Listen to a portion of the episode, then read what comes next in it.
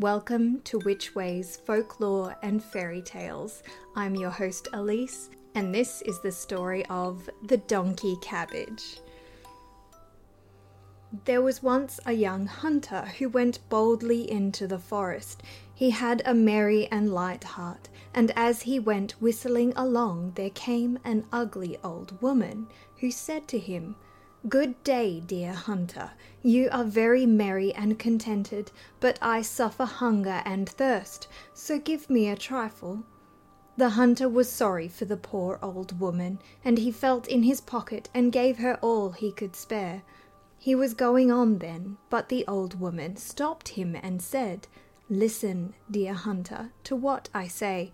Because of your kind heart, I will make you a present. Go on your way, and in a short time you will come to a tree on which sit nine birds who have a cloak in their claws and are quarrelling over it. Then take aim with your gun and shoot in the middle of them. They will let the cloak fall, but one of the birds will be hit and will drop down dead.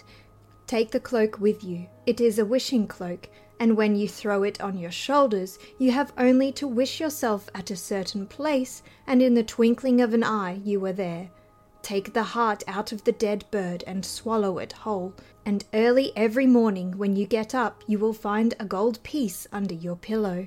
The hunter thanked the wise woman, and thought to himself, These are splendid things she has promised me, if only they come to pass.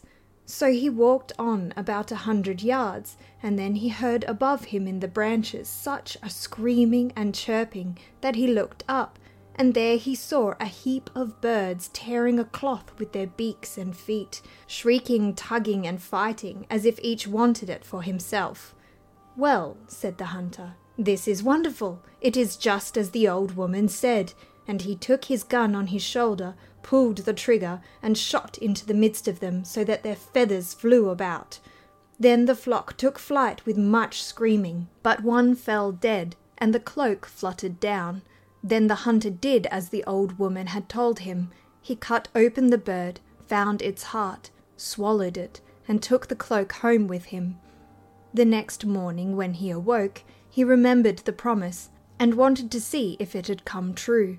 But when he lifted up his pillow, there sparkled the gold piece, and the next morning he found another, and so on every time he got up. He collected a heap of gold, but at last he thought to himself, What good is all my gold to me if I stay at home? I will travel and look a bit about me in the world. So he took leave of his parents, slung his hunting knapsack and his gun round him, and journeyed into the world. It happened that one day he went through a thick wood, and when he came to the end of it, there lay in the plain before him a large castle. At one of the windows in it stood an old woman with the most beautiful maiden by her side, looking out. But the old woman was a witch, and she said to the girl, There comes one out of the wood who has a wonderful treasure in his body which we must manage to possess ourselves of, darling daughter. We have more right to it than he. He has a bird's heart in him, and so every morning there lies a gold piece under his pillow. She told her how they could get hold of it, and how she was to coax it from him, and at last threatened her angrily, saying, And if you do not obey me, you shall repent it. When the hunter came nearer, he saw the maiden, and said to himself, I have travelled so far now that I will rest and turn into this beautiful castle, Money I have in plenty, but the real reason was that he had caught sight of the lovely face. He went into the house and was kindly received and hospitably entertained.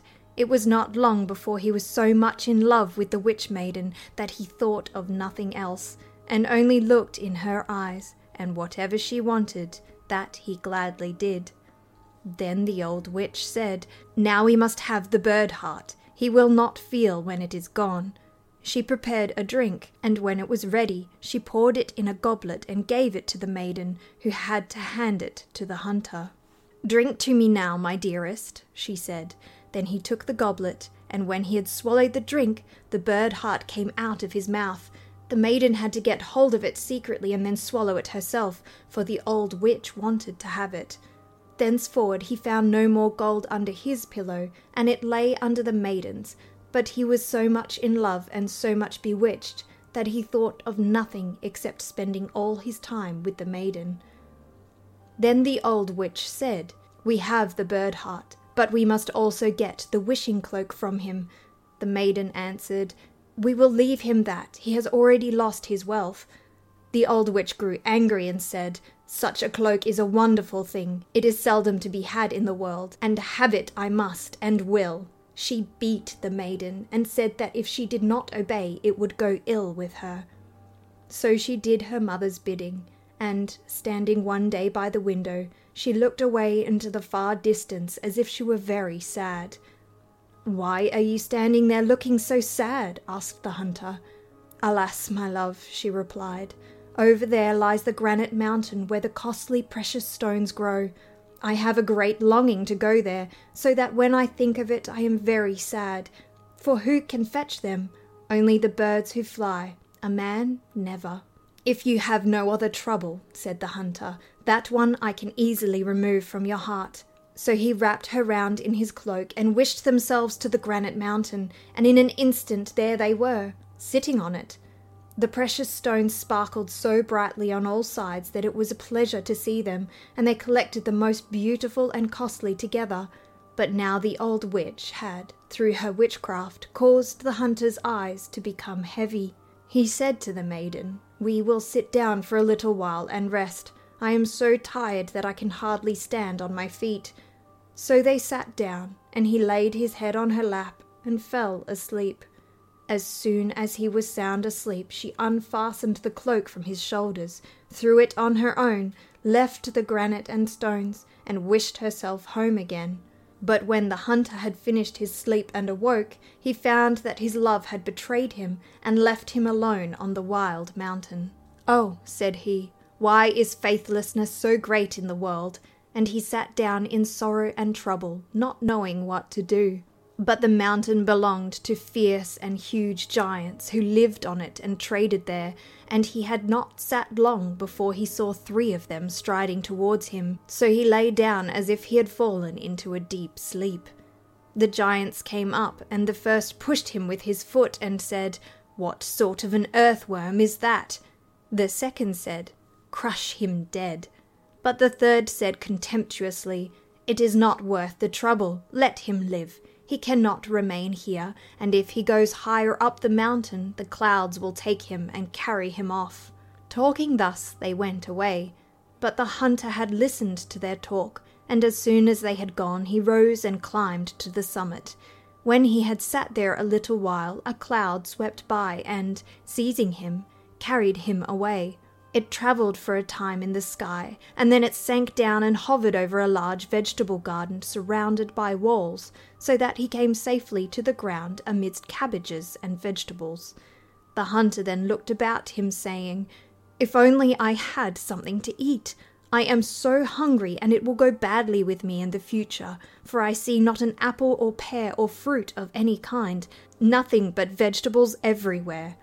At last he thought, at a pinch, I can eat a salad. It does not taste particularly nice, but it will refresh me. So he looked about for a good head and ate it. But no sooner had he swallowed a couple of mouthfuls than he felt very strange, and found himself wonderfully changed. Four legs began to grow on him, a thick head, and two long ears, and he saw with horror that he had changed into a donkey. But as he was still very hungry, and this juicy salad tasted very good to his present nature, he went on eating it with a still greater appetite. At last he got hold of another kind of cabbage, but scarcely had he swallowed it when he felt another change, and he once more regained his human form. The hunter now lay down and slept off his weariness. When he awoke the next morning, he broke off a head of the bad and a head of the good cabbage, thinking, this will help me to regain my own and to punish faithlessness. Then he put the heads in his pockets, climbed the wall, and started off to seek the castle of his love. When he had wandered about for a couple of days, he found it quite easily. He then browned his face quickly so that his own mother would not have known him, and went into the castle, where he begged for a lodging. I am so tired, he said, I can go no farther. The witch asked, Countryman, who are you, and what is your business? He answered, I am a messenger of the king, and I have been sent to seek the finest salad that grows under the sun. I have been so lucky as to find it, and am bringing it with me. But the heat of the sun is so great that the tender cabbage threatens to grow soft, and I do not know if I shall be able to bring it any farther. When the old witch heard of the fine salad, she wanted to eat it, and said, Dear countryman, let me taste the wonderful salad. Why not? he answered. I have brought two heads with me, and will give you one. So saying, he opened his sack and gave her the bad one. The witch suspected no evil, and her mouth watered to taste the new dish so that she went into the kitchen to prepare it herself. When it was ready, she could not wait till it was served at the table, but she immediately took a couple of leaves and put them in her mouth. No sooner, however, had she swallowed them than she lost human form and ran into the courtyard in the shape of a donkey. Now the servant came into the kitchen, and when she saw the salad standing there ready cooked, she was about to carry it up. But on the way, according to her old habit, she tasted it and ate a couple of leaves. Immediately the charm worked, and she became a donkey and ran out to join the old witch and the dish with the salad in it fell to the ground.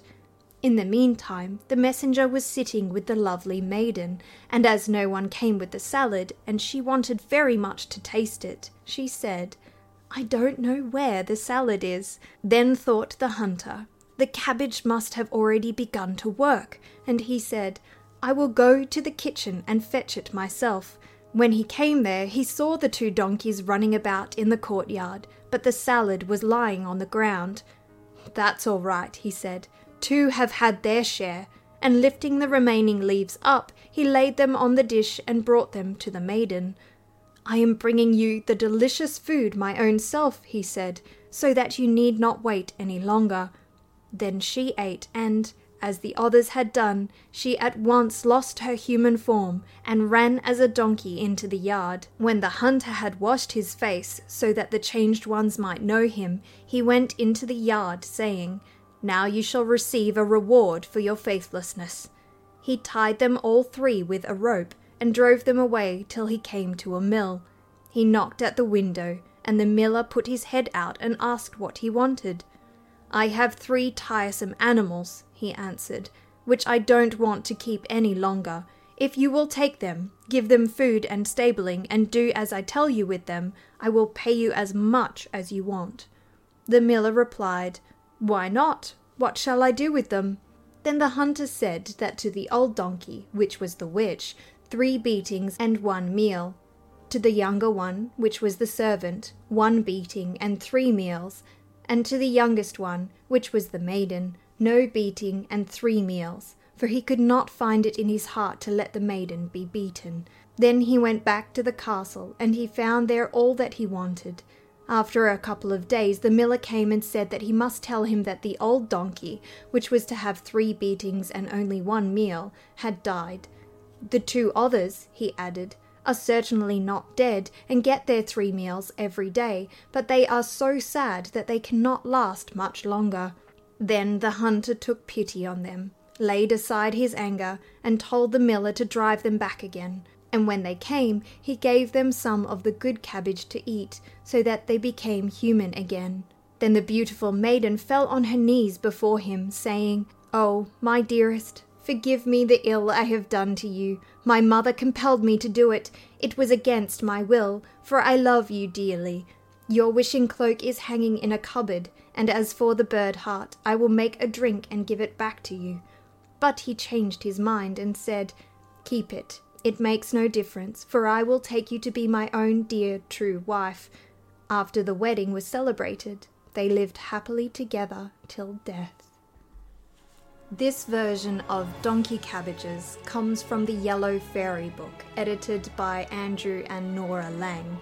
The old evil witch dies, and the witch maiden is married to redeem her, though is she a witch still?